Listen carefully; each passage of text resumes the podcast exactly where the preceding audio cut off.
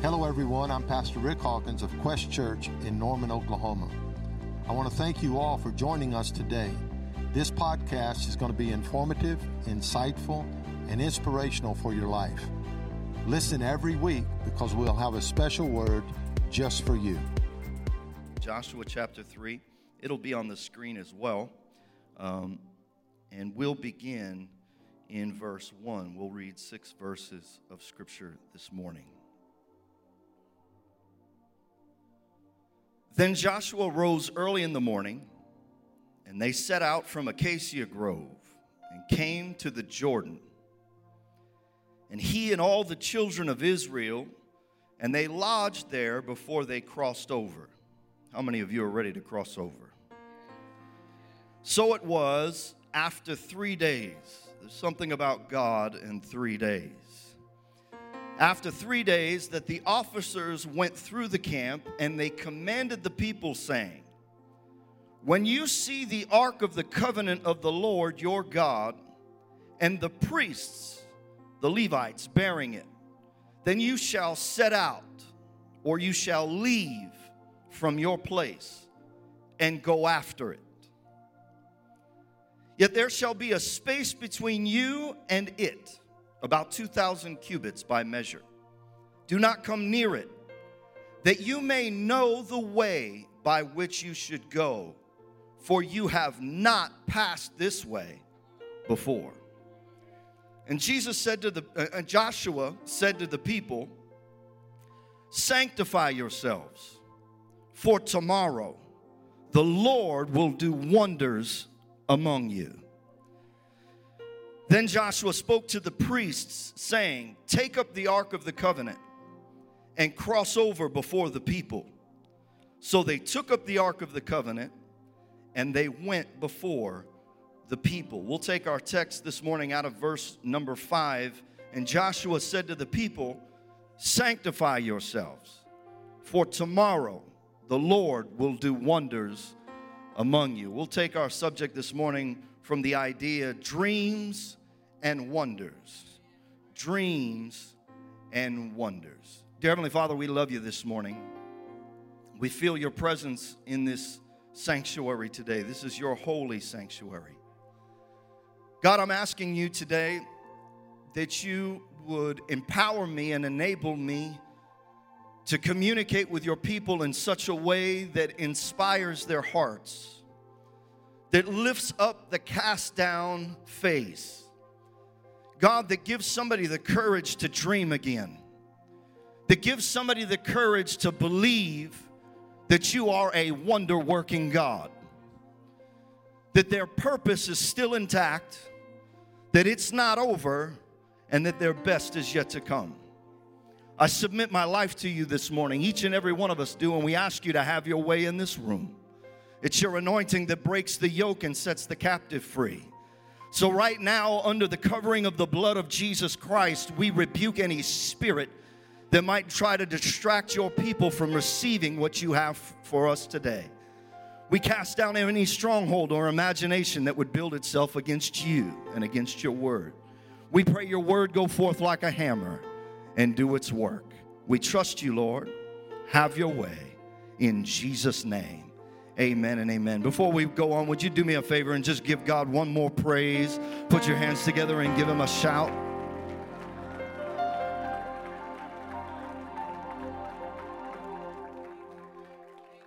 You may be seated. Somebody say that dreams and wonders.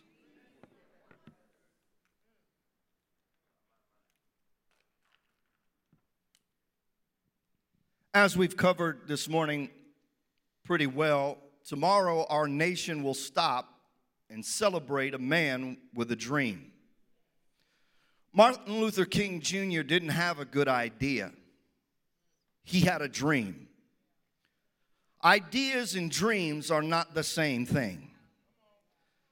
Ideas are generalized conceptions derived from specific thoughts. Ideas carry mental understanding but not the passion to see it form your future. Martin Luther King Jr. didn't have an idea, Martin Luther King Jr. had a dream. See, ideas slide through our mind with excitement, but dreams stick to our heart with expectation. Dreams are thoughts that visited your mind and you allowed them to take up residence and they work toward forming your future. Dream, Martin Luther King Jr.'s dream, reminds me of a prayer that Jesus prayed in John chapter 17. You will know it. He said, Father, make them one, even as you and I are one. Martin Luther King Jr.'s dream was twofold it was one of integration and it was one of interrelated reality. Integration and integrated, in, interrelated reality. Integration is about maturity. I'm gonna slow down here.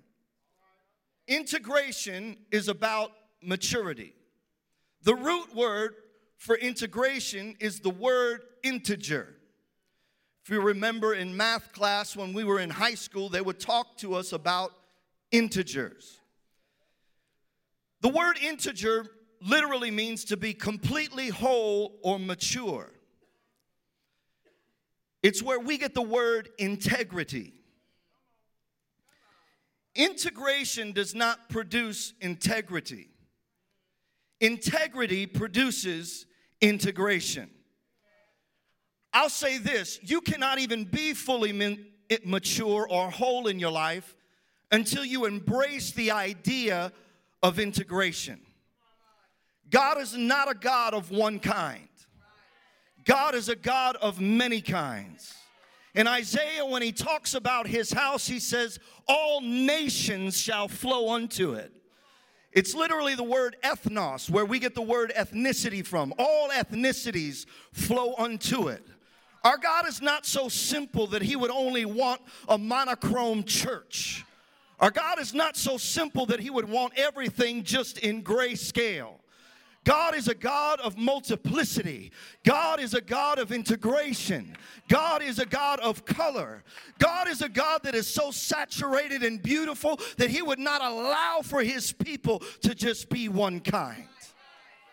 I have a hard time with people that only want to worship with white people. I have a hard time with, with people that only want to worship with black people. I don't know about you, but I need to experience God's Oh, he made us in his image and he made us in his likeness. That means he made you just like he made me. You might have a different expression of who God is, but I need to get close to you because I need to experience God in a different kind of way. I'm not so big minded that I think that I carry all of what God is. No, I need you to have a full experience of who God is. Don't let anybody tell you different. God is a God of integration. You are not even fully mature until you can embrace that. Martin Luther King's dream was a dream built on the philosophy of interrelated reality. I won't spend a lot of time here, but I will read this quote. Interrelated reality says this All mankind is tied together, all life is interrelated. And we are all caught in an inescapable network of mutuality, tied in a single garment of destiny. Whatever affects one directly affects all indirectly. Jesus said that you will know my disciples by their love one for another. He prayed, Father, make them one, even as you and I are one. If you don't think interrelated reality is a real thing, just look at the nation around you. If something affects one, it affects all of us indirectly. We may not have an opinion about it. We may not even voice it. We may not even see it. But I promise you, it's showing up at your doorstep at some point. Tomorrow, this nation will take a day to acknowledge and celebrate a man that some hate and others admire. Regardless of anyone's personal opinion about Martin Luther King Jr. as a man, what he preached and what he talked about was his dream. I truly believe that we as a church we are enjoying that dream today. When you look around, you can't help but see those of many colors, those of many backgrounds, those of many uh, uh, uh, upbringings. Did not this baritone voice of pinpoint precision, precision say, you heard him on the video this morning, I have a dream that little black boys and little black girls will be able to join hands with little white boys and little white girls as sisters and brothers. I promise you, if you walk around that corner and go into that kids' hall, you'll see a bunch of little kids of different kinds smiling and worshiping and learning about Jesus together. They don't even have an acknowledgement if one is white, black, brown, red, or green. They just know they're in God's house learning about Jesus. It was more than rhetoric and rhythm of speech. It was something that even the vilest of men could not ignore. The orator extraordinaire strategically fabricated his dream in sermons and speeches that secured some and shocked others. He marched from one city to the next proclaiming, I have a dream today, and you must dream too. Look at somebody and say, Dream on. Dream on. For you and I, dreaming is not an option. For you and I, dreaming is not an option, it's an opportunity. Dreaming is not a, a, a, remote fantasy, dreaming is a responsibility. Nations are changed by dreamers. Communities are changed by dreamers. Families are changed by dreamers. They are changed by dreamers who brave the cold valleys of despair to climb mountains of destiny. Reformation occurs only when we ascend the mountains of determination and when we have heart filled, hearts filled with relentless courage. Dreamers don't settle for less. Dreamers don't settle in the lush meadows of self gratification and contentment. That's not what dreamers do. They are driven by their cause and propelled forward by their purpose. They look at rejection as a sign of motivation. They hear words of discouragement as reminders that they must go on and they must dream on. We need some dreamers in this generation again. All we have are complainers and opinionators in this generation. I want to hear somebody that has a dream that is divinely given from the mouth of God that says, Yes, we can live together in unity and harmony. Thank God for dreamers. Thank God for the mountain. Thank God for the climb. Thank God for the valley. But God, thank God for the mountaintop. Because, like the preacher said on the video this morning, we're going to get there. We may not be there yet, but we're certainly on our way. Hallelujah. Thank God for a people that are willing to cast off traditions of hate and racism and lay down every prejudice. Thank God for a congregation that will join hands in saying, You are my brother, you're my sister, so take me by the hand, and together we will work until He comes. Are there any dreamers in the house this morning? Is there anybody in here that believes that can be possible? You know why we don't get many hand claps when we ask that question? Because some people just don't believe it anymore. They've been told it too many times, it became familiar to them. They can't even believe in their own dream anymore. Are there any dreamers in the house this morning?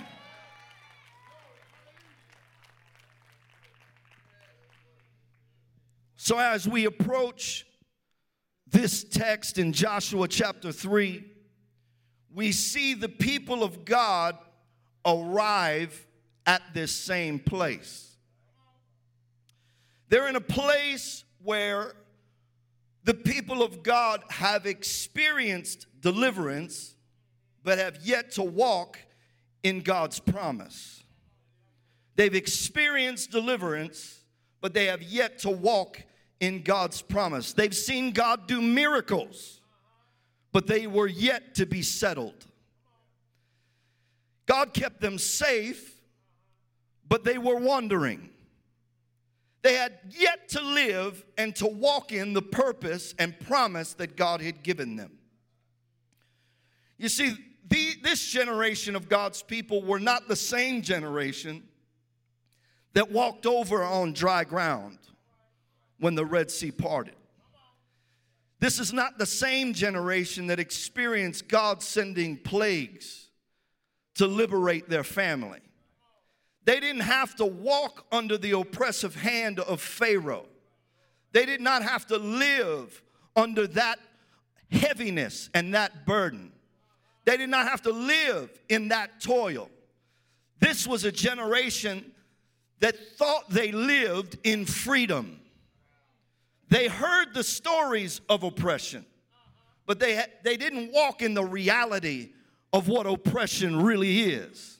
See, some people think they're oppressed because they can't have what they want, but they don't know what it is to not even have the option to have what they want. They don't know what it is to be beaten down and said, You're not even allowed to dream. You toil and you work for my benefit. Your work and your toil don't work for you. This generation didn't have that experience. It reminds me of the generation we live in today. We live in a generation that doesn't know what it is to fight for freedom. This generation doesn't even know. We have people that are complaining about living in slavery and oppression, and they don't even really know what that even means because they haven't lived in it. They've been set free from it, but they don't know it. This generation of God's people would wake up in the morning and manna would be at their doorstep. Everything they needed was provided when they woke up. Not just what they needed, but the precise amount for their household was provided when they woke up in the morning. They were used to God doing wonders. Why? Because they didn't have to work for their sustenance. All they had to do was wander. See, God will provide for wanderers all the time. If you get in the right little uh, desert time and wander around, you may wake up to God's provision, but that is not your promise. This generation was used to God providing for them. They didn't have to do nothing about it. The most energy they had to exert to experience God's wonders in their life was to wake up in the morning and gather it. See, but this kind of provision that God gave them wasn't uh, the kind of provision that is a lasting blessing. I call this provision, I don't call it blessing. When I look at the manna that God gave those people, I see it as God providing for them. He wasn't blessing them.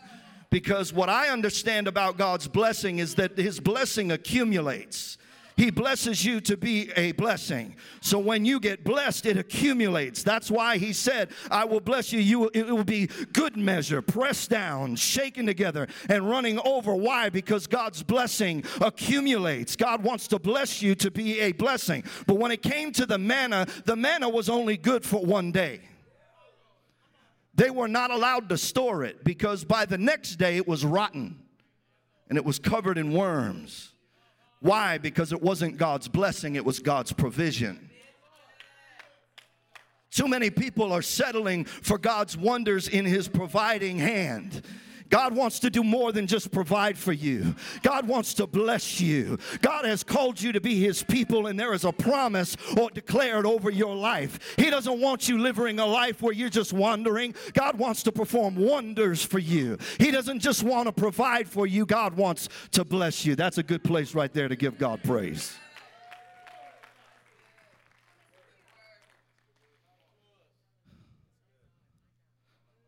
See, live outside the promise long enough and you'll question if it'll ever come.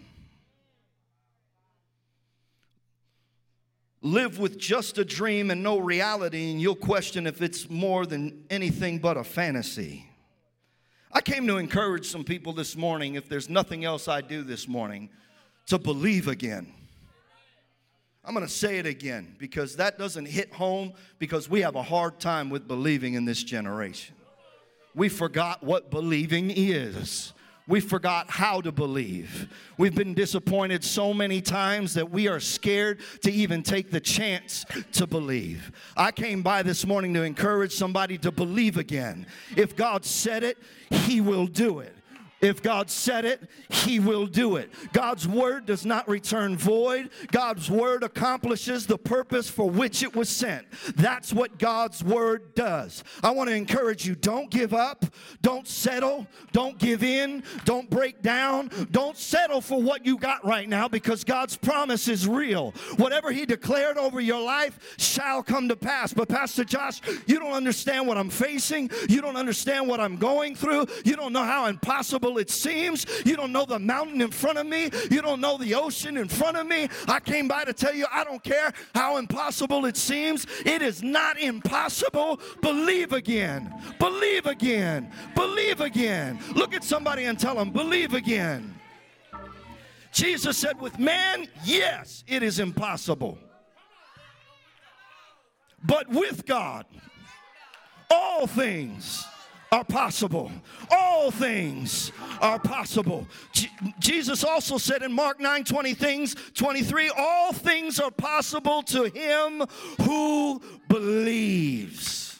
I came by this morning to tell you to believe again. Believe again. Don't give up on your dream. Stop putting it in the closet. Stop, stop hiding it from your own face. See, you were told don't share your dream because somebody will throw you in prison. Don't share your dream because, like Joseph, they'll ridicule you. Don't share your dream. And they said it so many times, you stopped sharing your dream with yourself.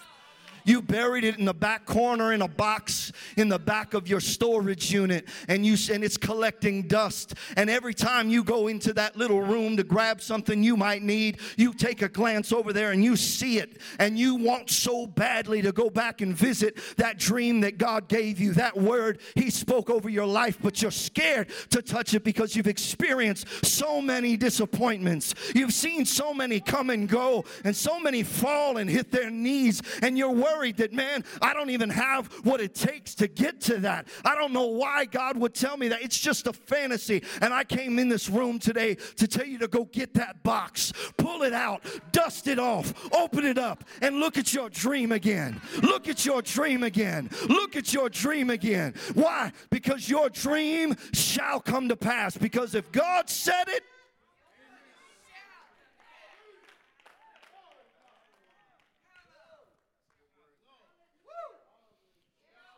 You can start that business. Oh, yeah, oh, yeah. You can bring your family back together.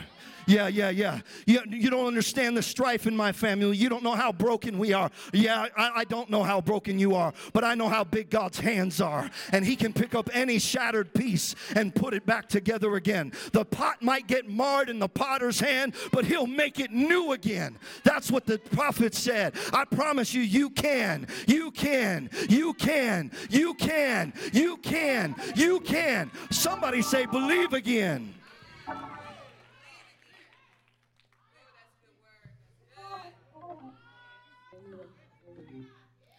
These were people that knew there was a promise.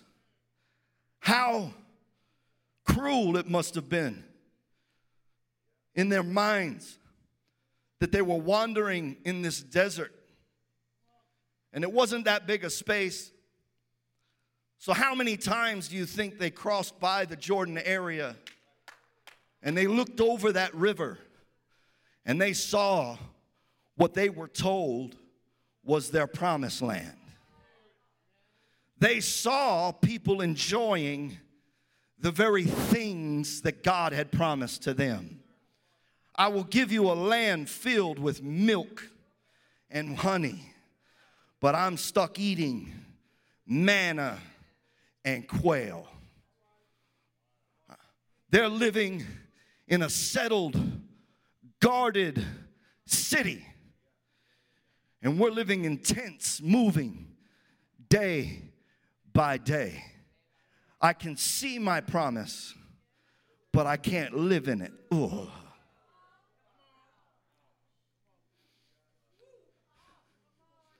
See, God always works through series, sequence, and succession. His timing is impeccable. He doesn't do things on accident. He does things with precision. And he has appointments that are set up. And the problem that the people of God have most times is they're unwilling to be patient for what God said. Because sometimes God has to get some folks up out of your life before He can walk you into what He wants for you.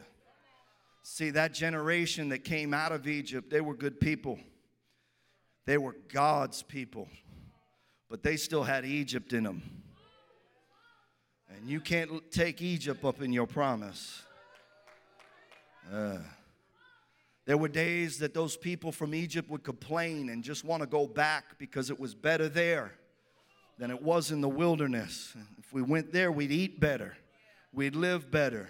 God ain't never taking you into your promise as long as there's somebody that has Egypt living in them up in their life. I want to pause right there. There's hope for you if you have Egypt in your life. If you've lived under oppression, don't hold on to that oppression. If you've lived under the rigorous toil of a taskmaster, that, that taskmaster might be a spirit, but you don't have to live under that. I like what John said the other day in his party, John McGregor. He said, they say once an addict, always an addict. He said, I reject that notion. I'm not an addict anymore. Don't take the, don't take the truths that people want to put declare over your life. Don't accept that. You are not an alcoholic. You are not an addict. You are not less than. You are not stupid. You are not dumb. You are not a failure. You are a success. You are called by God. You don't have to live with Egypt up in your life. Somebody needs to dream again.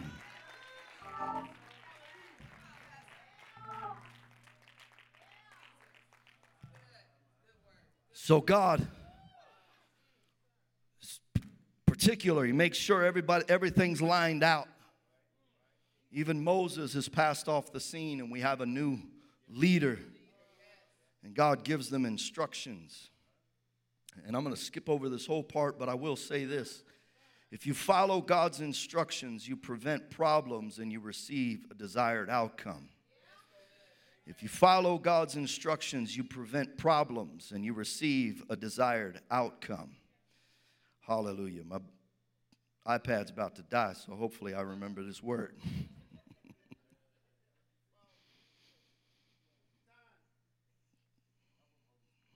so God brings him to this place, and the first thing he does is stop. He tells them, Lodge here, pause. Anytime God stops you, or anytime you experience a pause in your life, get ready. Get ready. When God says, be still, something big is about to happen. Many times, God will tell us to stop before He says, step. These people had to stop before they could step in. When God stops you, the reason for the pause is to prepare you. The reason for the pause is to give you an opportunity to get your focus right. The reason for the pause is to change your perspective, to change what you're looking at. The reason for the pause is to get your attention. I like what happens in Exodus chapter 14 and verse 13. Moses said unto the people, Fear not, Stand still, for you shall see the salvation of the Lord. In Second Chronicles, David says the same thing stand still and see the salvation of the Lord. The purpose of the pause is to prepare you for the promise. A lot of P's in that sentence. I didn't write that one down, so hopefully somebody. Serious. The purpose of the pause is to prepare you for the promise. They approached the Jordan. It says that they were staying in Acacia Grove. And then Joshua took them to the bank of the Jordan. And they stayed there three days. So they were on the banks of the Jordan. Anytime in Scripture you read about the Jordan, The Jordan River always represents transition for the people of God in Scripture. It always represents transition. I don't know if you've been paying attention to anything in the world today, but things are changing. Things are changing.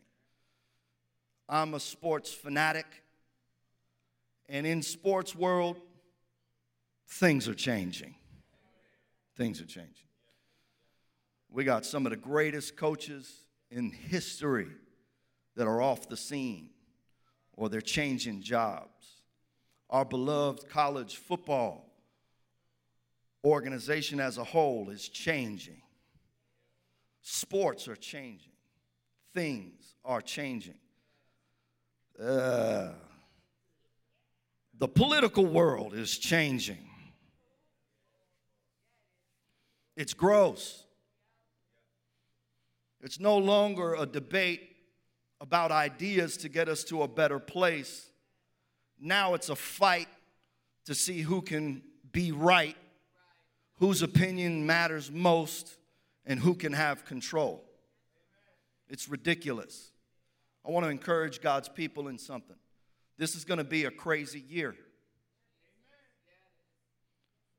When God is speaking to Joshua in chapter 1, and he's telling him to be strong and courageous walking into his promised land, he uses some interesting rhetoric.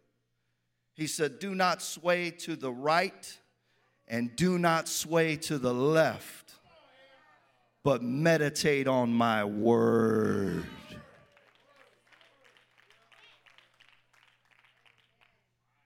Stop fighting for a party and start fighting for his word. Our cultural world is changing. The church is changing. We have packed houses, church houses, and thank God for it because at least they're hearing the message of Jesus Christ. But how many people are actually experiencing a move of God's Spirit? We have a generation of wandering believers settling for God's provision and not walking in God's blessing.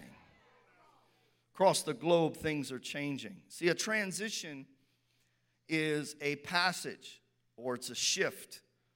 It literally means to modulate.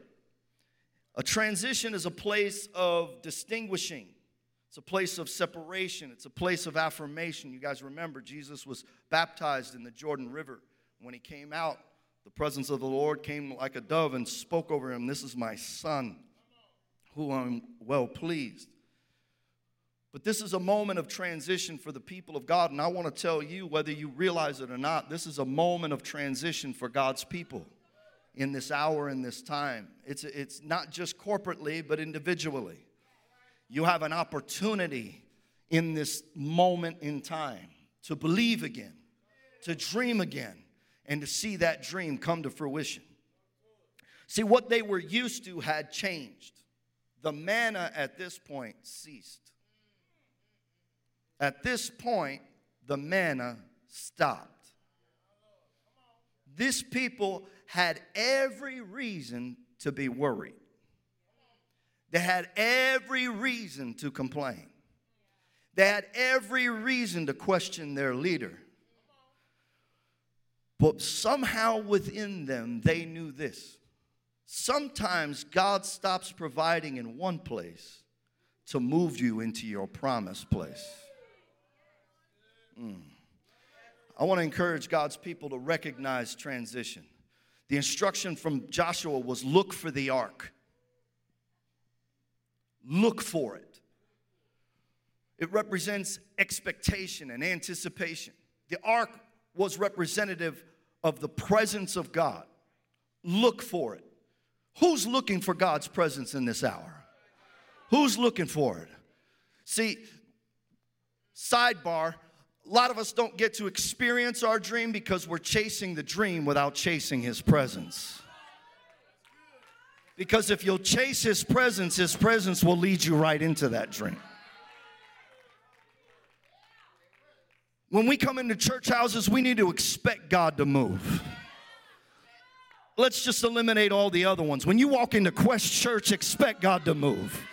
When you walk in this building, come with an expectation that God's gonna do something great in my life. Oh, maybe you have everything together. Maybe you're walking in the blessing. Then come in here with an expectation for somebody else. God, I know that you're going to bless my brother. I know that you're going to bless my sister. They've been praying, they've been believing, they've been struggling. I know their breakthrough is coming today. See, if God's people started coming into his house with an expectation of him to move, we'd start seeing deliverance again. We'd start seeing provision again. We'd start seeing breakthrough again. We'd start seeing healing again. We'd start seeing miracles again. Why? Because there's something about expectation. When you put faith on what God is doing, I'm telling you right now, Quest Church, start looking for His presence. Start looking for it. Start li- expecting it. Start having faith for it. Why? At your job, in your prayer closet, wherever you go, start having expectation that God could show up. Start looking for the ark to show up for you. Why? Because when it moves, it's time for you to move.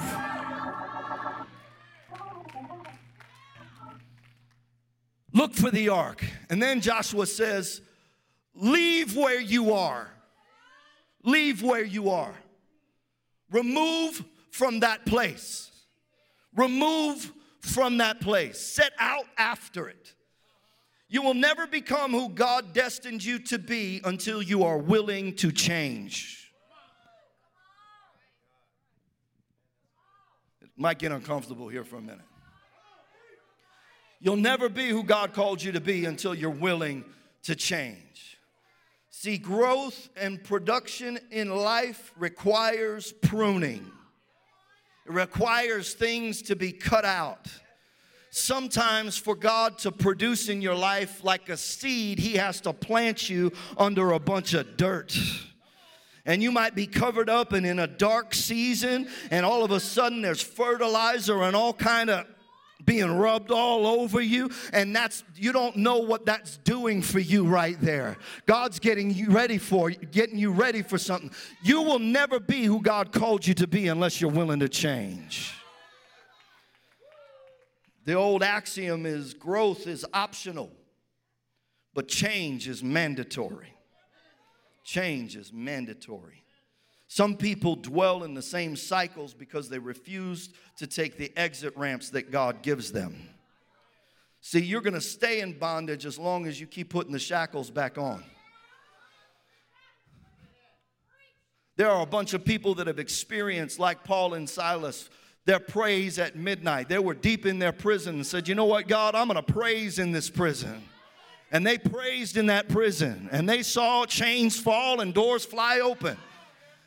And they reached right back down there and put them chains back on. You know why people do that? Because it's easier to stay in prison. It's so much easier to stay up in that mess. God, Jesus, he approaches the man at the pool of Bethesda and he says, Do you want to be made whole? Because it's easier to live in that condition because somebody has to carry you to that place. Somebody has to prepare your food. Somebody has to take care of you. It's easier to stay in prison because they'll provide for you. You know where you're going to sleep at night. You have a structured day. You know how things are going to go because you're locked up in it. My question is do you want to be made whole? Growth is optional, change is mandatory. If you want to experience God's liberty, if you want to experience God's freedom, then you need to walk it out. When when God sets you free, then get up, roll up your mat, and be on your way and sin no more. You have the choice about whether you can sin anymore or not. I'm not talking about your habits, I'm talking about changing everything in your life, changing your mindset. I am not oppressed, I am not dealing with this spirit. If I've been delivered, then I've been delivered. That spirit is not here. I won't let my mind play those tricks on me. I am free Leave where you are, leave former mindsets. Didn't God tell Abraham to leave your country and leave your kind? If you want to go into God's promise for your life, you got to leave some stuff. You got to leave some stuff. Now, here's the part I like, and he said, Go after it. Another way we could say that is go for it. Go for it, go for it, go for it. Go after what? Go after his presence. Now, we touched on this a little bit, but I need somebody to start pursuing God with all their heart. As the deer panteth for the water brook, so my soul pants after you, oh God. I'm coming after God with all I got. I'm thirsty for it. I'm hungry for it. I can't wait to get to it. It's the sustenance of my life. God, I can't live without you in it. God, just take me if I can't have it. How can I live without Jesus in my life? How can I live without his presence? Go after it. Go after it. Don't just follow it, pursue it. Don't just follow it, pursue it. Track it down. Track it down. Sometimes God will hide from you just to see if you'll take the time to track him down. Sometimes God will hide from you just to see if you'll do what it takes to pursue him. Sometimes God will make himself invisible just to see if you'll trust him anyway. If you'll trust him anyway. If you'll chase him down. I need some God chasers up in this room. You got to do whatever it takes. You got to do whatever it takes to get to his presence. You got to you got to get extreme about it. You got to rip off some roofs. If you can't get in there, everybody's crowd, you got to rip off some roofs to get to Jesus. You got to crawl through some crowds to get to his presence. You got to do whatever it takes. Leave where you are and go after it. And go after it. And go after it and go after it. I'm going to skip a bunch here. So Joshua tells the priests to pick up the ark and to go before the people. Pick up the ark and go before the people. Interesting in my studies, I learned, and I've studied the Bible my whole life because of my dad. He was an awesome biblical scholar, and he taught me a lot as a kid. And I never saw this.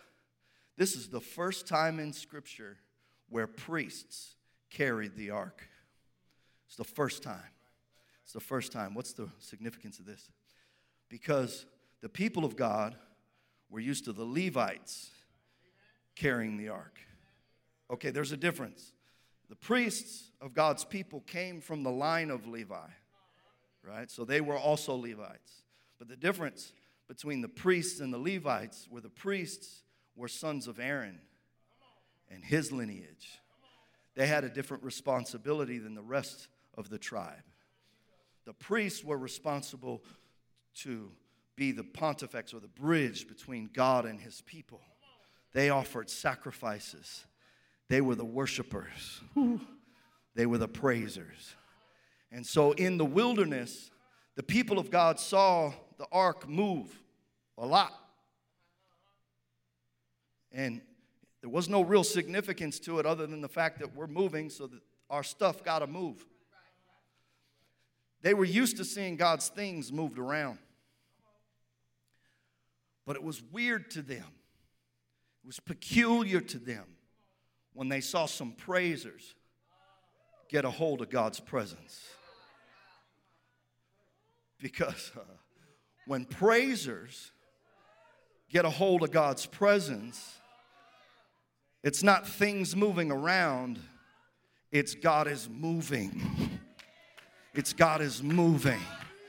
So it wasn't that we are moving and God's coming with us. It's no, God is moving and we're going after where God is going.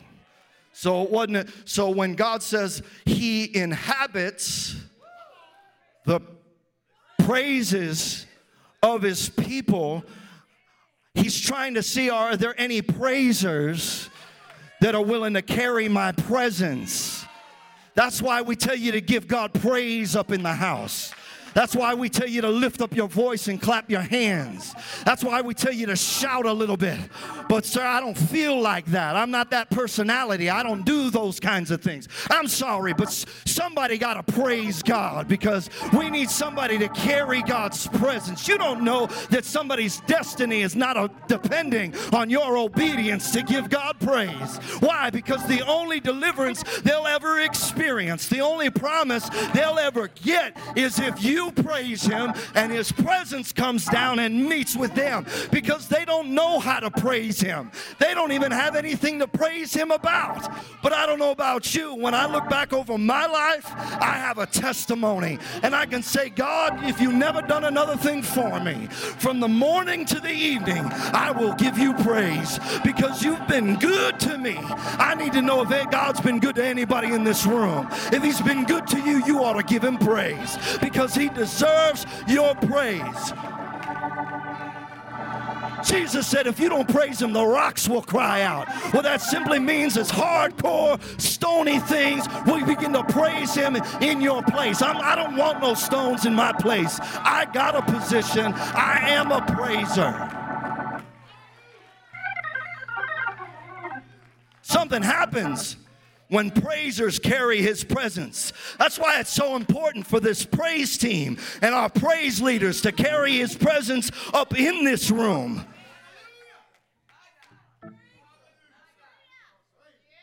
You are a royal priesthood. We need them to carry God's presence up in this room. But we can't depend on them to carry his presence up in this room. When we come to church, we should have a praise in our mouth already. We should be praising when we wake up, when we're brushing our teeth, when we're getting our church clothes on, when we're driving to the house. We ought to look at our children in the car and tell them, You got a reason to praise them. I ain't heard a hallelujah this morning. I need somebody in this car to say hallelujah.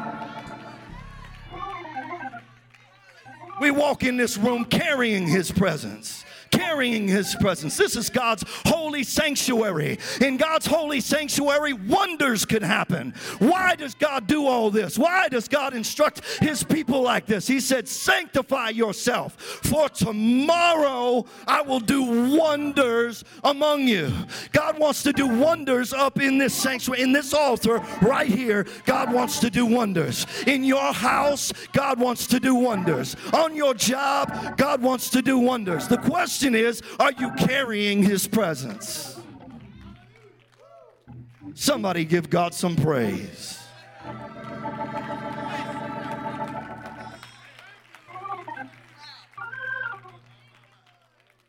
Wonders, wonders, wonders, wonders, wonders.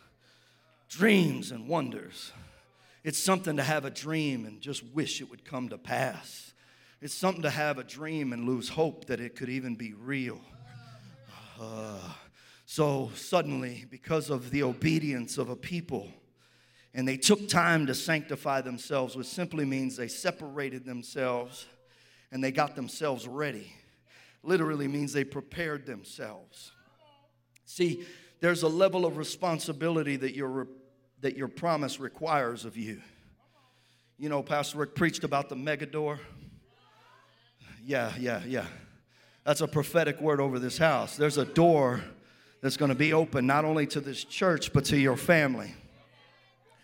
But for that door to be real, there's a level of responsibility, there's a requirement of responsibility and obedience for you to be able to walk through that door.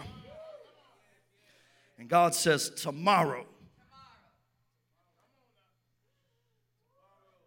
tomorrow. You know what I love about tomorrow?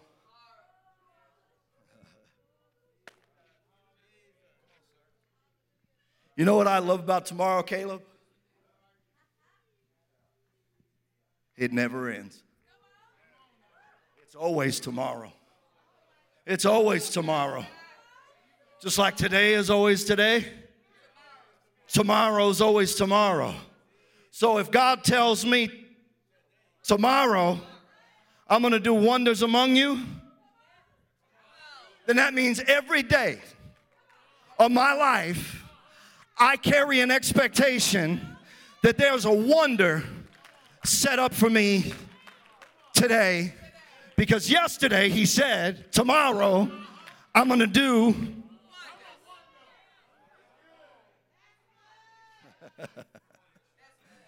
in order for us to walk in God's dream for our life, his dream is synonymous with his promise you're going to need God to do some wonders.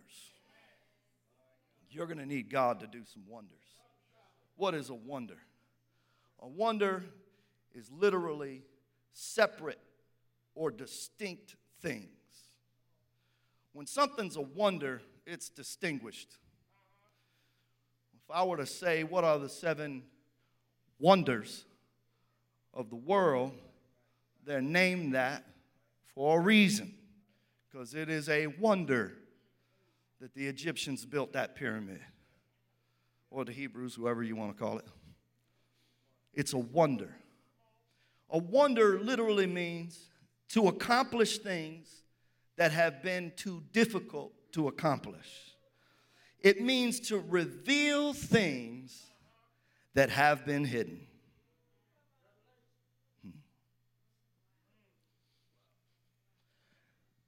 God wants to do wonders among his people.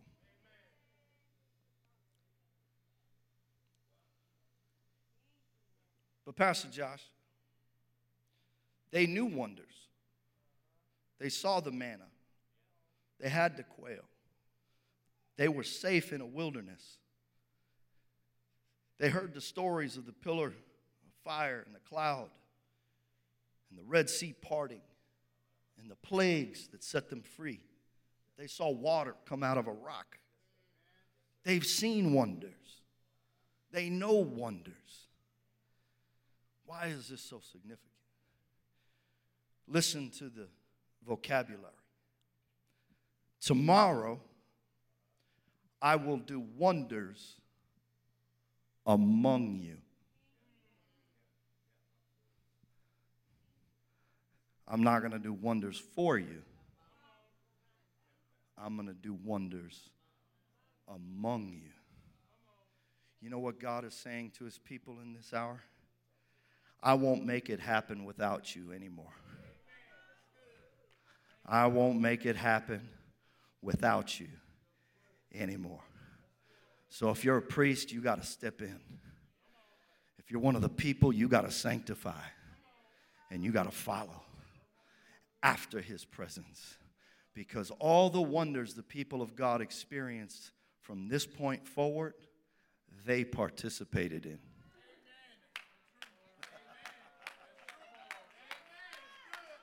So if they wanted to see victory at Jericho, they had to march and they had to shout and if they wanted to experience a, victory in the field of battle when it looked like there was no time to get it done, they had to keep on fighting so that God would stop the sun in the sky and give them plenty of time to win their battles. The wonders of your future you're going to have to participate in. It's time for the church, the body of Christ, God's people, to get off their lazy and, and start doing something with the calling and blessing of God. The problem is our culture and generation has taught us to be ready to receive. God's just going to drop it at our doorstep. It's time for people to get past waiting for God's provision and start walking in God's blessing. That takes some energy. You're going to have to take some steps. You're going to have to walk out on faith. You're going to have to believe God. I'm telling you, somebody needs to believe again. If you believe that, I need somebody to stand on your feet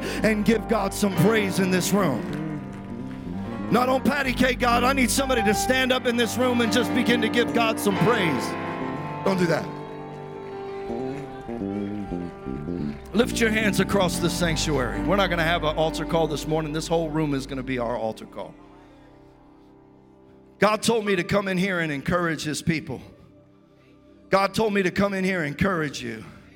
And what I came in here to tell you is to believe again. Believe again, believe again. There are dreams and wonders that are in your hands. There are dreams and wonders that are in your hands. There are dreams and wonders that are in your hands. There are dreams and wonders that are in your hands. Believe it, believe it. Okay, listen, listen, listen, listen. The first time the word wonders is ever mentioned in the Bible God is speaking to Moses. And you know what he tells him? He says, Go to Pharaoh, listen to this, and perform the wonders I have put in your hand. It was a rod it was just a stick. That's all it was. Go and perform the wonders that I have put in your hand. I have a question for you. What's in your hands? What's in your hands? that stick might turn into deliverance. That stick might turn into a promise.